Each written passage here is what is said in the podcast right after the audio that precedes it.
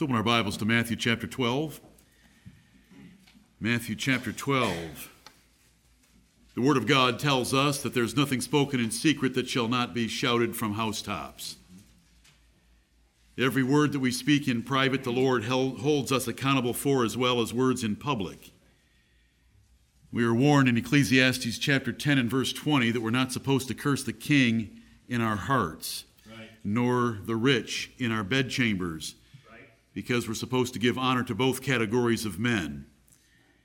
We want to talk about marital use of speech, and I want to remind you of the seriousness of our words spoken in private that other people don't get to hear, but your wife hears, and your children likely have figured out as well, even when you try to keep them from them, that is, the words from your children.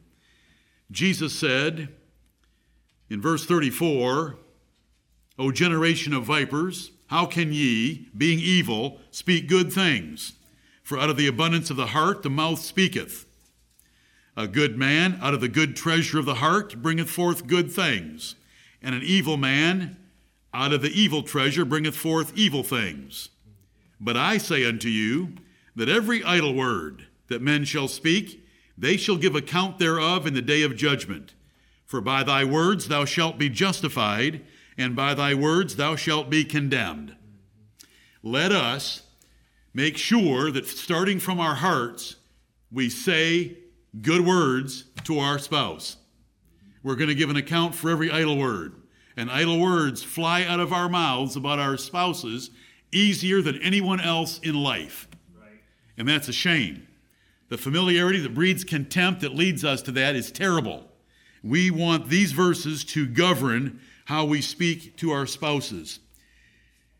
Your lips, your mouth, your tongue, all of which are addressed in the Song of Solomon, can affect your marriage, but far more by the noise they make, the words they speak, the way that we address each other. Men and women are one, are loved, are kept, and are thrilled by words said to them. Forget the facts of life. As I started out two weeks ago, and it's been two weeks since we were on this subject. Forget the birds and the bees, which are idioms for sexual instruction. Remember the fact of life. The fact of life is the importance of speech. Communication is one of the most important advantages or disadvantages in a marriage. How well communication takes place, how kind and loving, and how thorough and complete, and how informative and helpful that communication is. Dale Carnegie taught that the sweetest sound in any language is a person's own name, and there's an element of truth in that, of just kindly saying someone's name.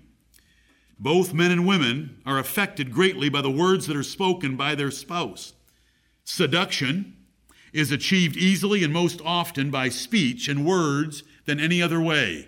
I'm talking about real seduction. Mating is not seduction. So forget bodies. Mating is not seduction. It's cheap seduction. Real seduction is getting a heart and a soul. You can only get it with words. You don't get it with a body. That's mating. Understand the difference. We're married, or we're going to be married. If you're not married in this assembly and you want to treat your spouse with words in a right way to win that spouse, right, to honor that spouse, and to build your marriage and make it a more passionate marriage by the use of words. And it's done. And it's men have done it, women have done it, and the Bible speaks of it for both sexes, and the Song of Solomon is filled with it in both directions as the husband addresses his wife and the wife addresses her husband, and in words that we never use toward the Lord Jesus Christ and he has never used toward us. Because we're describing details of human bodies. But we say them in superlatives because we're going to flatter a spouse. And flattery toward a spouse isn't the flattery that the Bible describes of getting someone by excessive praise to do something wrong. In a marriage, we're not using excessive praise to get someone to do something wrong. We're wanting to make their life as peaceful, pleasant, prosperous, and joyful as possible. Right. So we flatter. It's not flattery in marriage. Go look up the definition of flattery, figure it out, so that you can understand that there's a place for flattery. Oh, and is there flattery in the Song of Solomon? Because you can assume that there are two tens there, maybe elevens, the way they talk about each other. but they're not. And the, and the book has no value for us as we look at it and compare it to marriages where we have eights, sixes, and fours. But we can still talk about each other that way, and it's a choice in your heart to be able to do it. Right. A nine can describe, a five can describe a nine as a ten by a choice. Right. And we want to learn that. It's a wonderful thing. The power of words. Rejection and hurt and pain are also accomplished as quickly when a wife is snotty, snooty, disrespectful, resisting, rebellious, stubborn, and undermines the authority of the husband God put in an office far above her. She blew it twice. Every woman blew it twice. You blew it first time by getting created second. Well, we couldn't help that one. Okay, I'll give that to you. You couldn't help that one.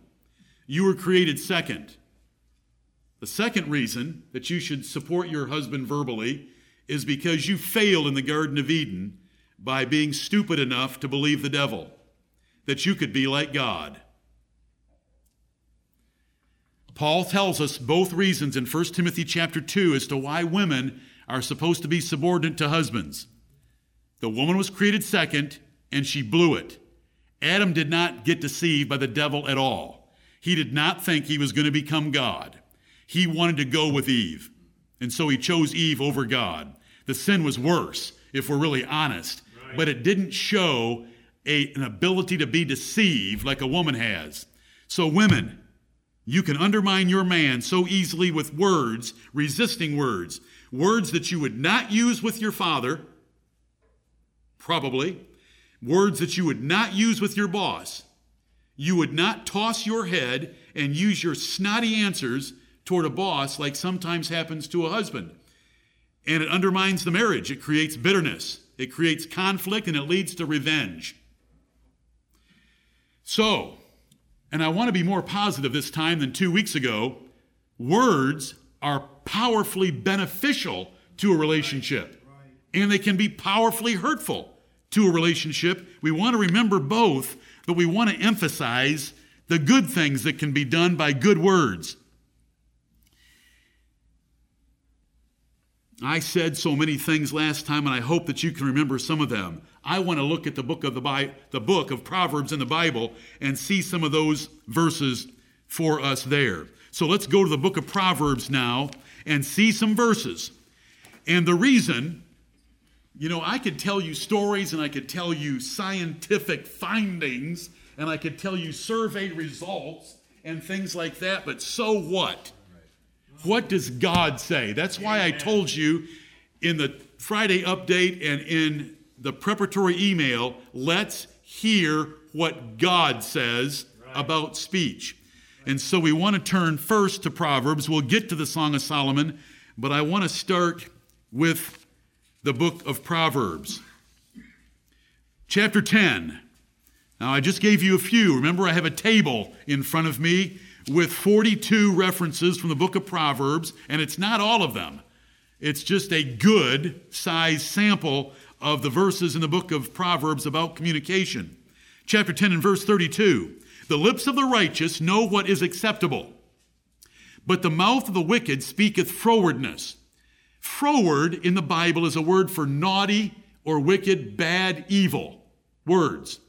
So, the mouth of the wicked speaketh frowardness. They're, they're, they're, they got naughty speech, disrespectful, snotty, snooty speech. Or, or on the man's part, harsh, overbearing, critical, negative, derogatory, bad comparisons. That's, that's, the heart of, that's the mouth of a wicked person. It shouldn't be in any of our marriages. Right. Never. Women, why do you ever talk back to your husband? Who do you think you are? Wait till you meet Jesus Christ.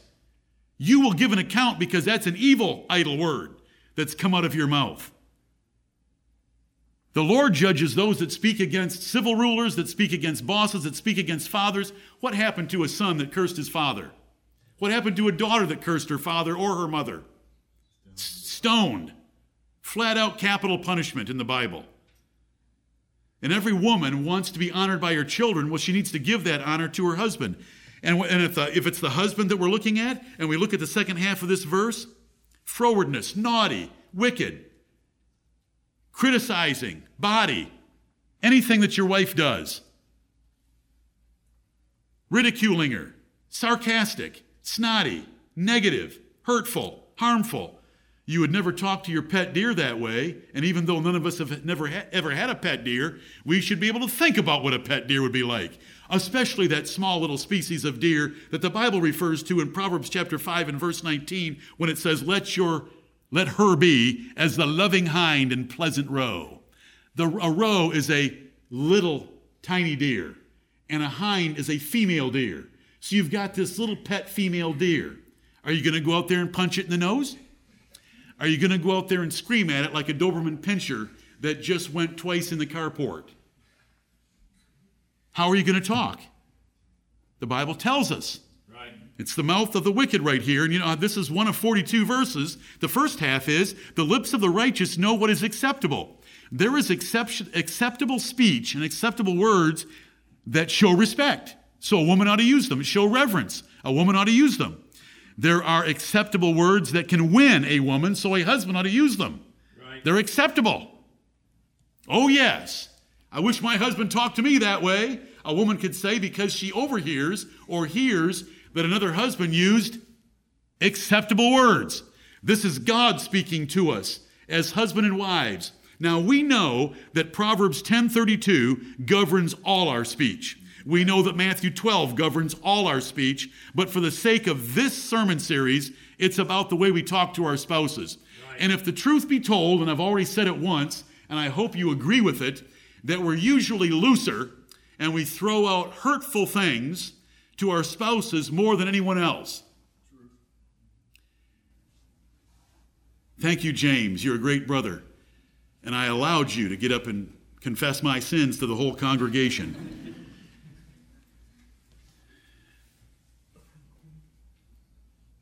Let's just, let's be perfectly honest. When I'm in my flesh, even a little bit of it, I can say things to my wife of forty-one years that I would never say to another woman in here.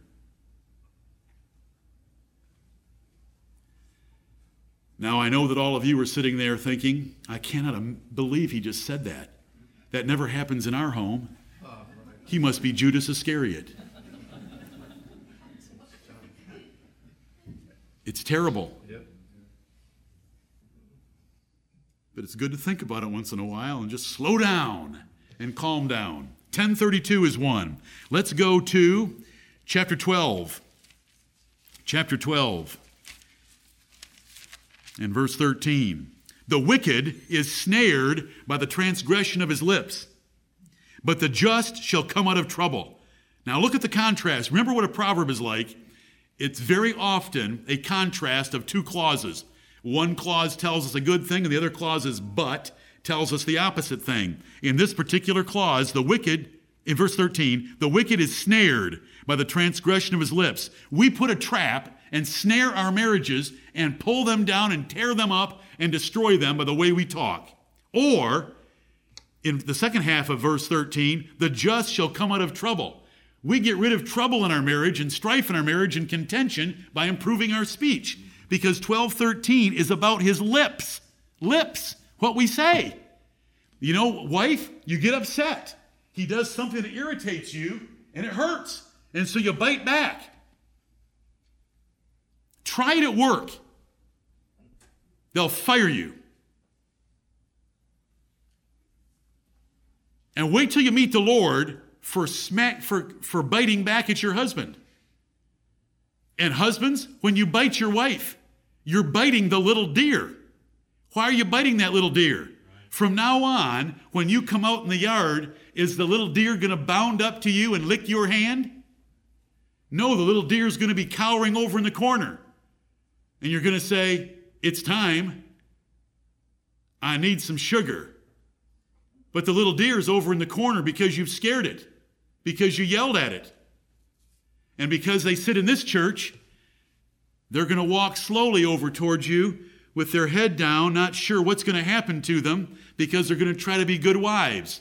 Because you've bit them with your wicked mouth. Did I say I was going to be positive? I did that just to relieve the tension.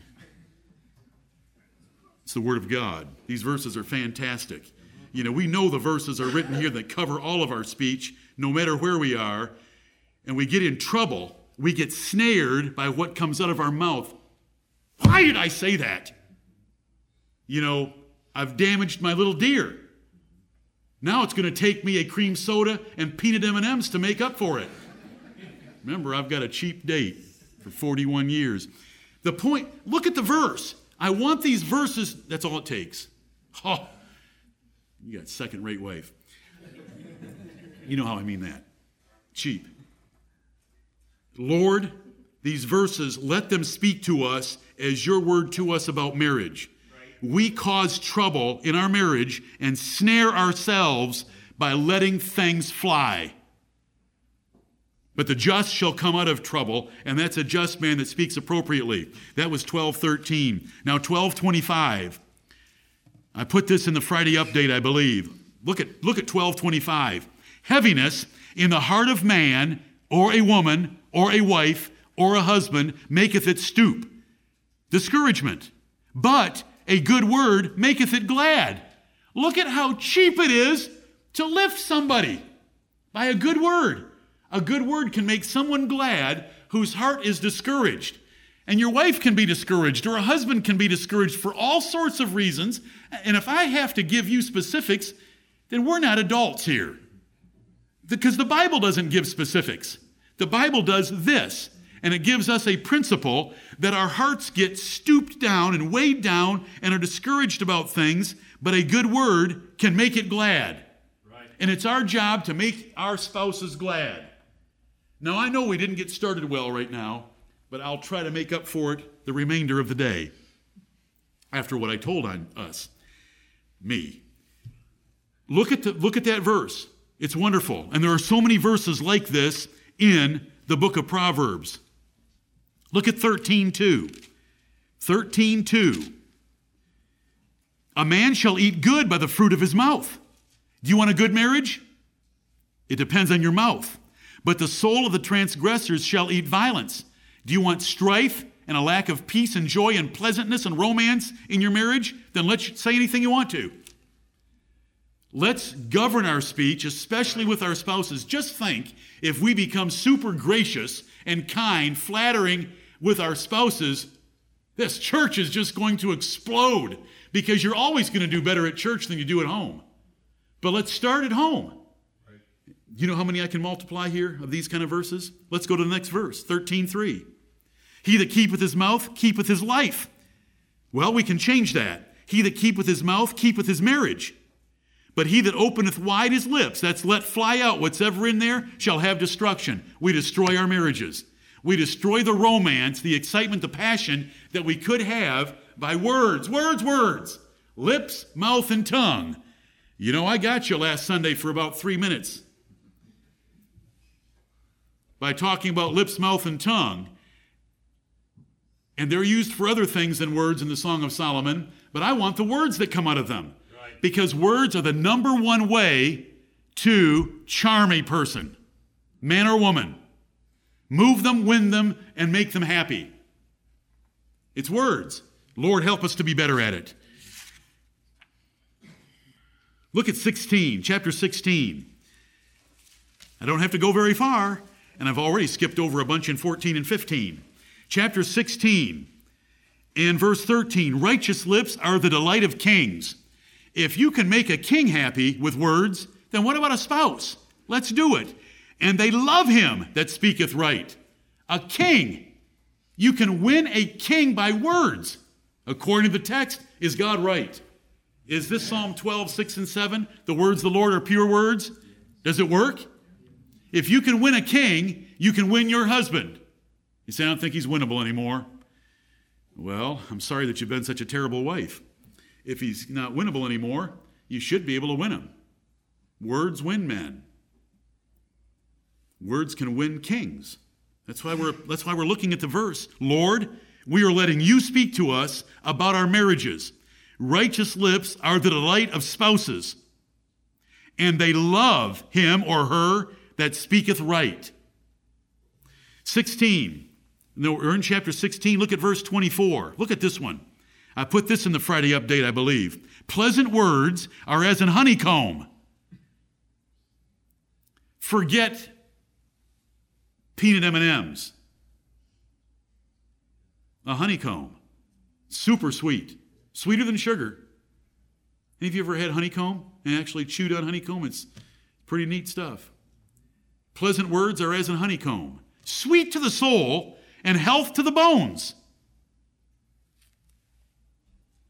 Now back there in twelve twenty-five, when we looked at it, it said in twelve twenty-five that a good word maketh it glad. Heaviness in the heart of man maketh it stoop. But a good word can make a heart glad, or we can be health to the soul, and we can be health to the bones. That's why I wrote in the update, we can have, we can do heart surgery on a spouse. We can do heart surgery, give them a psychological analysis and, and correction, and we can be an orthopedic surgeon.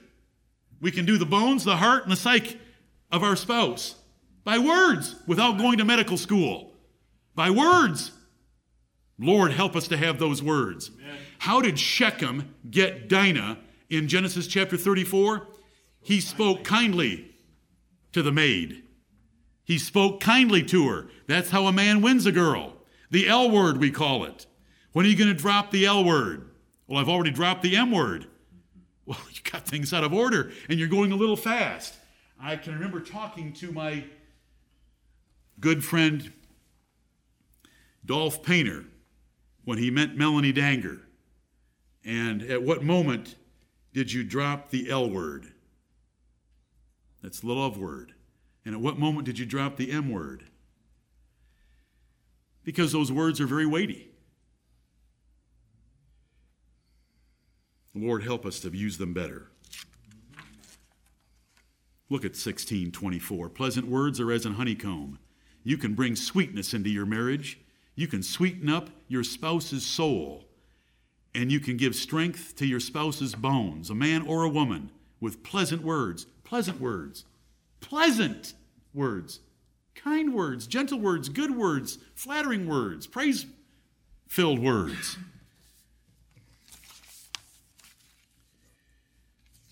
Look at Titus chapter two. Titus chapter two.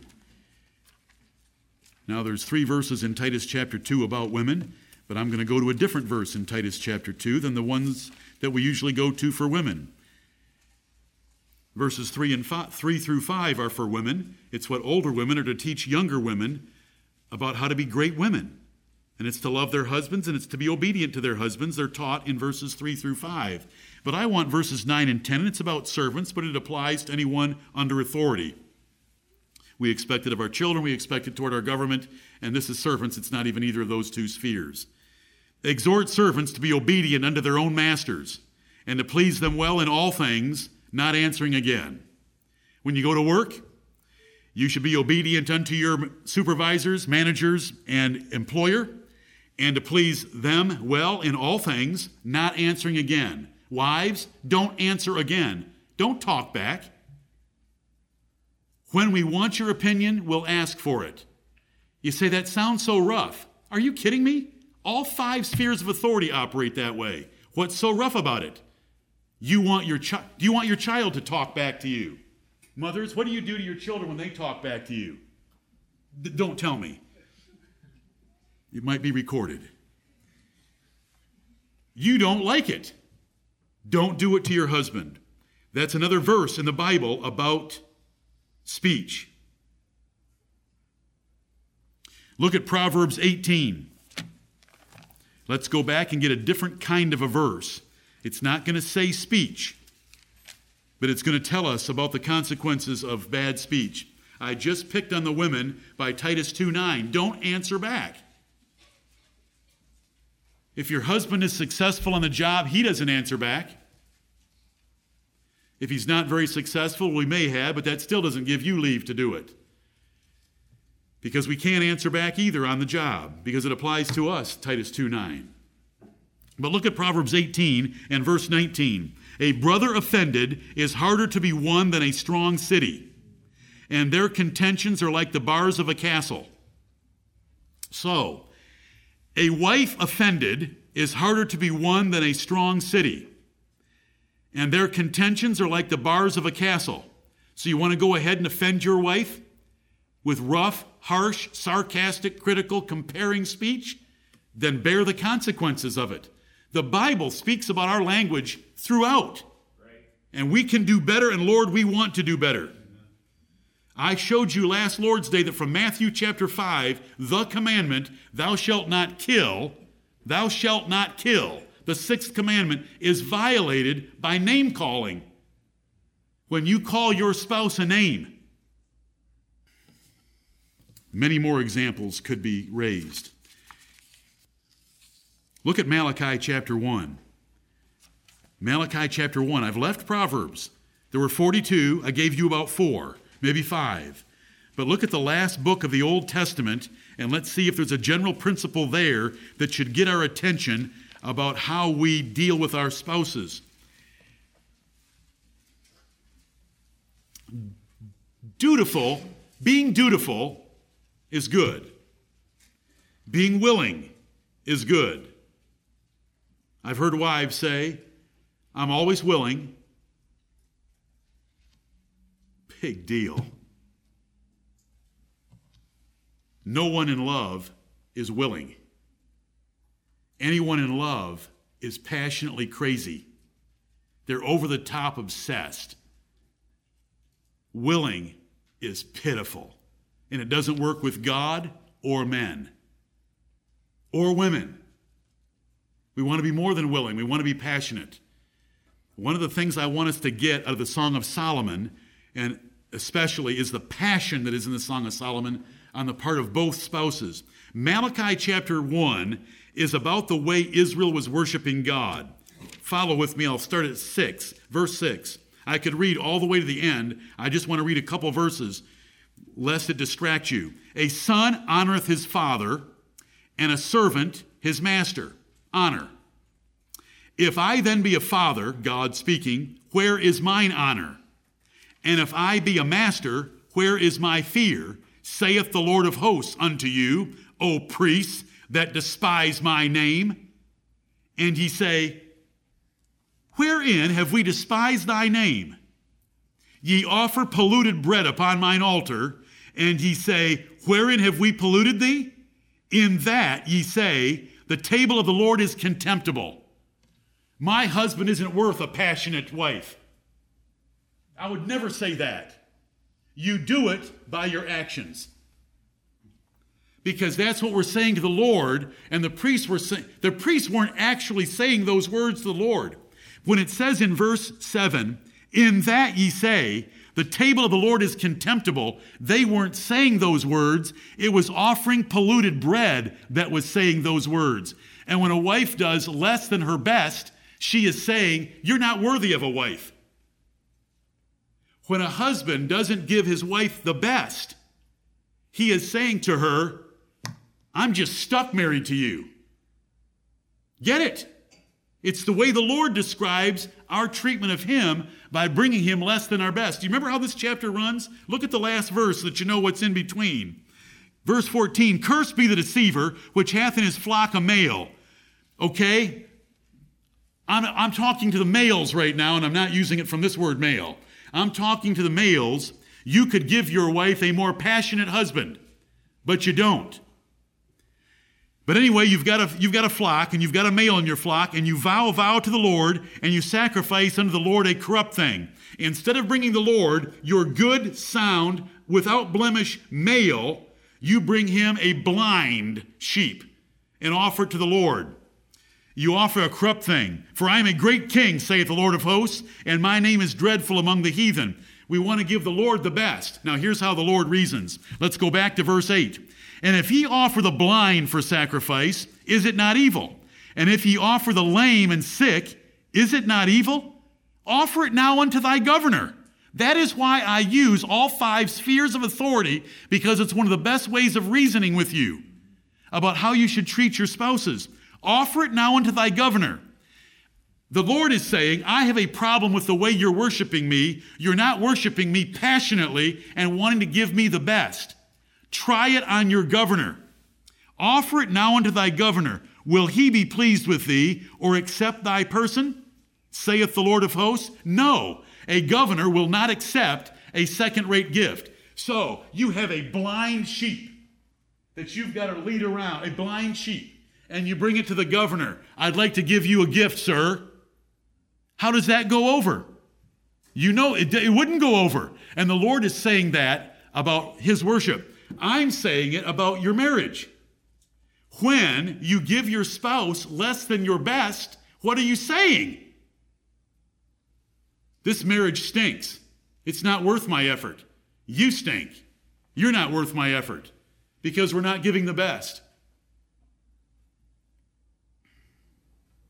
And a spouse offended, a brother offended, is harder to be won than a walled city. You made your own mess. How are you going to undo it? We need to go cut some of those bars down. What are you going to cut them down with? What's going to work the best?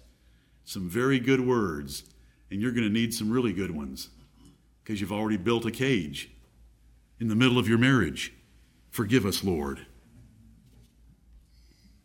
I don't, I don't care if you're a willing wife. What kind of a wife is that? For a few bucks, we can get someone more willing than your willingness. How about passion? The Lord wants our best. Right. Come on. You don't want to be willing? That woman in the in Song of Solomon is more than willing. She's chasing them all over town. She's telling everybody that she knows, to, can you find him? Where's he who my soul loveth? I want him. I want him now. He's the best. That's what we want in our marriages. Lord, Amen. he may he gave us something spectacular in the Garden of Eden. Okay, let's go to the Song of Solomon. I know you wanted to get there. Just hurry up and get over with. We'll go there for a couple of minutes and go home and see if you can put it into practice. What are we going to look for in the Song of Solomon? Body parts? Not necessarily. What, what do we want to find? We want to find verbal communication and the way they talked. And that's why I had you read those two chapters last night. It wasn't an, a lesson in anatomy, though you ended up with one in chapter seven. It's, it's the words. These two are fantastic. This is God's word and the romance book that he put in the Bible. There isn't a word in either testament about it being spiritual. If we draw, we will draw secondarily and by our own presumption on God's word. Because there isn't a word about it being some spiritual lesson. If you're going to make, did I say this already a few weeks ago? If you're going to make the Song of Solomon spiritual, what are you going to do with Proverbs chapter five and verse nineteen? Is that what you're going to do there as well? Since you're trying to escape God's authority. I know what you're doing. You're trying to escape God's authority in your life for changing your marriage. Proverbs five nineteen, let her be as the loving hind in pleasant roe. Let her breast satisfy thee at all times, and be thou ravished always with her love. Tell me how you're going to apply that to Jesus and the church so that you can escape the force of the verse. It's the hardest verse in the Old Testament for men. Colossians three nineteen is the hardest verse in the New Testament for men, and it doesn't have a spiritual lesson. What's the verse in the New Testament? Husbands, love your wives and be not bitter against them. Boy, those two verses are, are tough verses. Proverbs five nineteen and Colossians three nineteen. Are they really hard to do? No. All we have to do is repent and come clean before the Lord and ask for the power of the Holy Spirit in us. Read the Word of God. See the Song of Solomon and what two people can have and go do it. Amen. We have, we have women that will respond in this church. Amen. Women, help me. Respond. Please. Okay, Song of Solomon, I'm as scared as you are. Just a few, just a few examples of speech. Let's go back to chapter one so I can repeat myself. That's safe territory, I guess. No one called for my resignation after two weeks ago. Chapter one, verse three. Because of the savour of thy good ointments, thy name is as ointment poured forth. Therefore do the virgins love thee. Anybody that hears about you, honey, they just love you. Everyone loves you. That's powerful. That's wonderful. The virgins love thee. Everyone loves you. Everyone wishes they were married to you. Wives, when was the last time you told your husband that? You say, well, that'd be stretching it a little. That's why I had to say that flattery was okay. They did it. Well, it was probably Solomon. Who wanted to be married to Solomon? Well, I guess they did. I guess they had to. A thousand of them did it in various degrees. But look at look at that. The virgins love you. All the women love you. Then verse seven. Tell me, O thou, whom my soul loveth, where thou feedest, where thou makest thy flock to rest at noon. This is the woman talking. For why should I be as one that turneth aside by the flocks of thy companions? No one compares to you. That's what a wife should say to a husband. If a man hears that a few times, there won't be too many to compare to him, because he's going to want to do better. He's going to be highly motivated by his cheerleader that God gave him. And this is a cheerleader. No one compares to you. How many have heard the song? Nobody wants to admit they're a Judas except me. Does anybody else want to admit that they've ever heard the song, Nothing Compares to You? Thanks a lot. I feel very exposed. I'm in deep trouble now. You know, I couldn't help it. Teenage years, bang, back into my head. I just thought it was it was great. Sherry, I'm going to go ahead and tell you everything now. Sherry was shopping. I cheated and listened to a little old music. Nothing compares to you. That's all I'm going to tell you. That's what I told her when she got home. We should talk that way. I was, I'm studying these verses. I want to see, what do they say to each other that's exceptional? What do they say to each other that could be said? What do they say to each other that I should say to Sherry? What can we learn from this about passion in words? And it is, why should I be as one that turneth aside by the flocks of thy companions? I need specific directions for where you are, because I don't want to waste any time with anyone else, because no one compares to you. He speaks to her. Verse eight. If thou know, if thou know not, O thou fairest among women, fairest among women, go thy way forth by the footsteps of the flock, and feed thy kids beside the shepherd's tent. He gives her instructions, but we want the first half. O thou fairest among women. You are my babe. You are beautiful. You are the most beautiful woman. You are fantastic. A man should say it. He said it. What's it in the Bible for? Beautiful. Look at verse nine. I have compared thee, O my love, to a company of horses in Pharaoh's chariots. Now, some of you may not know very much about horses, and you look at that and you say, that's pitiful. Um, I don't know if I'd be flattered by a statement like that or not, but you need, those are the two best horses in the world that would be in Pharaoh's chariot. Right. And just looking at some of those horses that they brought out for the Kentucky Derby a week ago or so, whenever it was. Carrie, did you get to see that? Oh, anyway, Adam. um, those horses are beautiful. The curves on a beautiful racehorse, a thoroughbred racehorse that has great bloodlines, is a beautiful thing. And the, the chest on those things and the narrow waist and the, the power in the rear end, I mean, they're beautiful. And if you don't know what I'm talking about, you don't know God very well. Or the book of Job, because God loves the horse. Right. And when you see one of those things, it is beautiful. And when they light it up, and it doesn't take much. All they got to do is let that gate go, and those things fly out of there. They're beautiful. But Pharaoh's chariot would have the two best horses in Egypt. Right. And so they were beautiful. Curves, color, strength, beauty, features, fine features, all of it was there. And so they're saying very nice things about each other, and the man is saying it about, I've compared, listen, if a man ever compares his wife to another woman and makes her inferior by the comparison, he is an idiot in every sense of the word. He is destroying his own marriage, and it's a shame that his wife is still with him. Although it's not grounds for a biblical divorce, but it's a shame, because the comparison, I have compared thee, O my love, to a company of horses in Pharaoh's chariots. You are the best. And we should be able to say that and do that.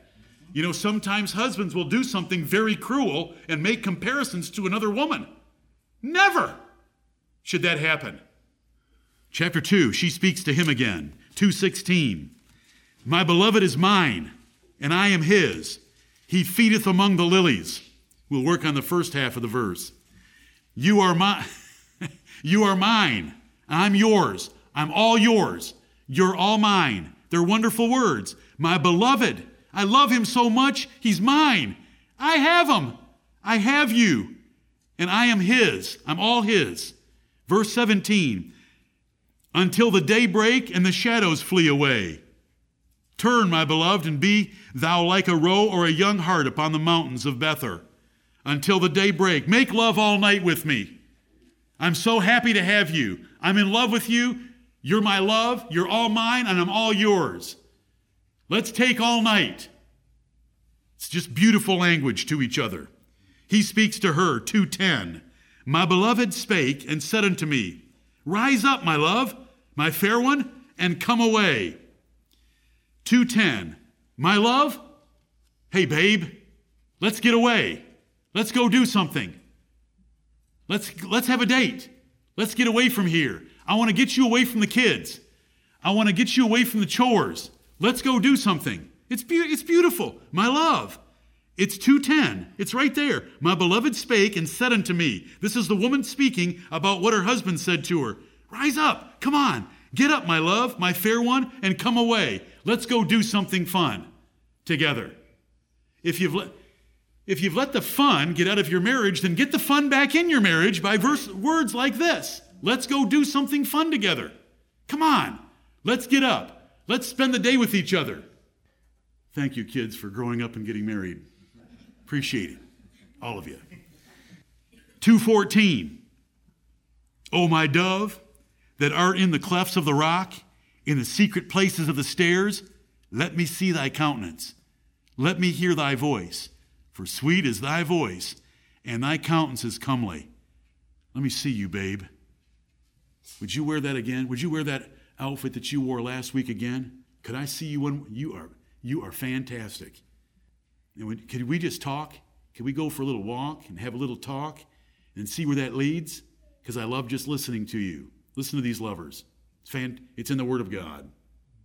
Sweet is thy voice, and thy countenance is comely. She speaks. three one. By night on my bed I sought him whom my soul loveth. I sought him, but I found him not. When I was in bed, I wanted my man with me. I sought him. Yeah, I love him. I wanted him with me. In bed is where I'm thinking about him. I, I looked for him, but I couldn't find him. Verse four. It was but a little while, a little, that I passed from them. That's the watchmen that are in the city. It was but a little that I passed from them, but I found him, whom my soul loveth. I held him and would not let him go until I had brought him into my mother's house and into the chamber of her that conceived me. three four. I, I would not let him go until fully happy. I was not going to shortcut anything. I wanted to go on as long as it could. I held him and I wasn't going to let him go. We're going to have a wonderful time together. This is the passion and love of God's word for husbands and wives. This is how they talk about each other. This is how they talk to each other. We can do better. We use harsh words. We yell and hit the little deer. She hides next to the fence. You lose. I lose. Why did I do that? Why did you do that? You're sullen. You're mopey. You're critical. You're negative. You're sarcastic. Who in the world wants to be married to you? That's not how you win a woman. Right. Do you know what you would do with a little pet deer? You'd be at the hardware. You'd be at the zoo. You'd be online. You'd be Googling to find out the favorite food for that little thing. So, I meant that respectfully. So that you could find the food for that little deer to make it happy. You would speak to it gently. You'd pet it. You would ask them, what kind of brush should I use? So that I can brush its fur just the right way. You're not going to brush it backward, are you? Cats never liked it when I did that at home. We can do better. Lord, help us do better.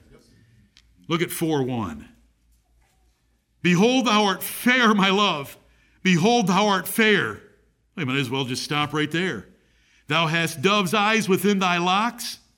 Thy hair is as a flock of goats that appear from Mount Gilead. four one. Look at the description. And it goes on down through here, and it's the man describing the woman, and he goes after every feature she's got. Thou art fair, my love. Thou art fair. Her eyes, her hair, her locks, her temple, her teeth, her neck, her lips, her breasts, her neck, her hips. It goes on, all the details, because we love to hear the details about being pleasing to someone else and someone else being pleased with us. four seven, you know, says, thou art all fair, my love. There is no spot in thee. I love every bit of you. Those are just wonderful words. In four nine, thou hast ravished my heart, my sister, my spouse, thou hast ravished my heart with one of thine eyes, with one chain of thy neck. When you look at me with one eye, saying that you're all mine, you ravish me. And that's what we're commanded to let the wife do in Proverbs five nineteen. Be thou ravished always with her love. Let her love be enough to keep you from thinking about any other woman. And let that love overwhelm you and ravish you. And here the man is actually saying it to her. You've ravished my heart, my sister, my spouse. Thou hast ravished my heart with one of thine eyes. I didn't even need both of them looking at me. Just one of them ravishes me. One chain of your neck. One little aspect of your delicate little feminine neck. Thank you, Lord, for the book of Song of Solomon. Amen. She's an adoring, aggressive, erotic, flattering, initiating, praising, passionate, and romantic lover with words. All those things with words. Making herself available for him and chasing him down. Passionate, eager, aggressive. He matches her every verbal way, doting with encouraging comparisons and superlative praise for her appearance in the details, her eyes, her speech, her lovemaking. These are two people that are properly married. We live in America in two thousand eighteen, same-sex marriages, just unbelievable confusion, dysfunction, abomination, contrary to everything God has said. Let's have these kind of marriages. Right. And it, and it's our words. You know, one of the verses I didn't go to is Proverbs ten nineteen and twenty. Charlie and I had a conversation at break time. Sometimes we just shouldn't say anything. And you know what it says there in those verses? In a multitude of words there wanteth not sin. And it says, he that refraineth his lips is wise. Rather than say something that would hurt, rather than say something that would cause confusion, don't say anything. Just wait until you get your wits together and can say something positive, passionate, and romantic. And go for it again. These tools that God gave us are more for masticating food and more for nibbling earlobes. Oh, Lord, forgive me, but they're for forming words, right. And words are powerful. Words are weighty. They can destroy. The Bible says they have the power of life and the power of death. Right. They can destroy a marriage. They can put romantic life into it. Lord, help us. Amen.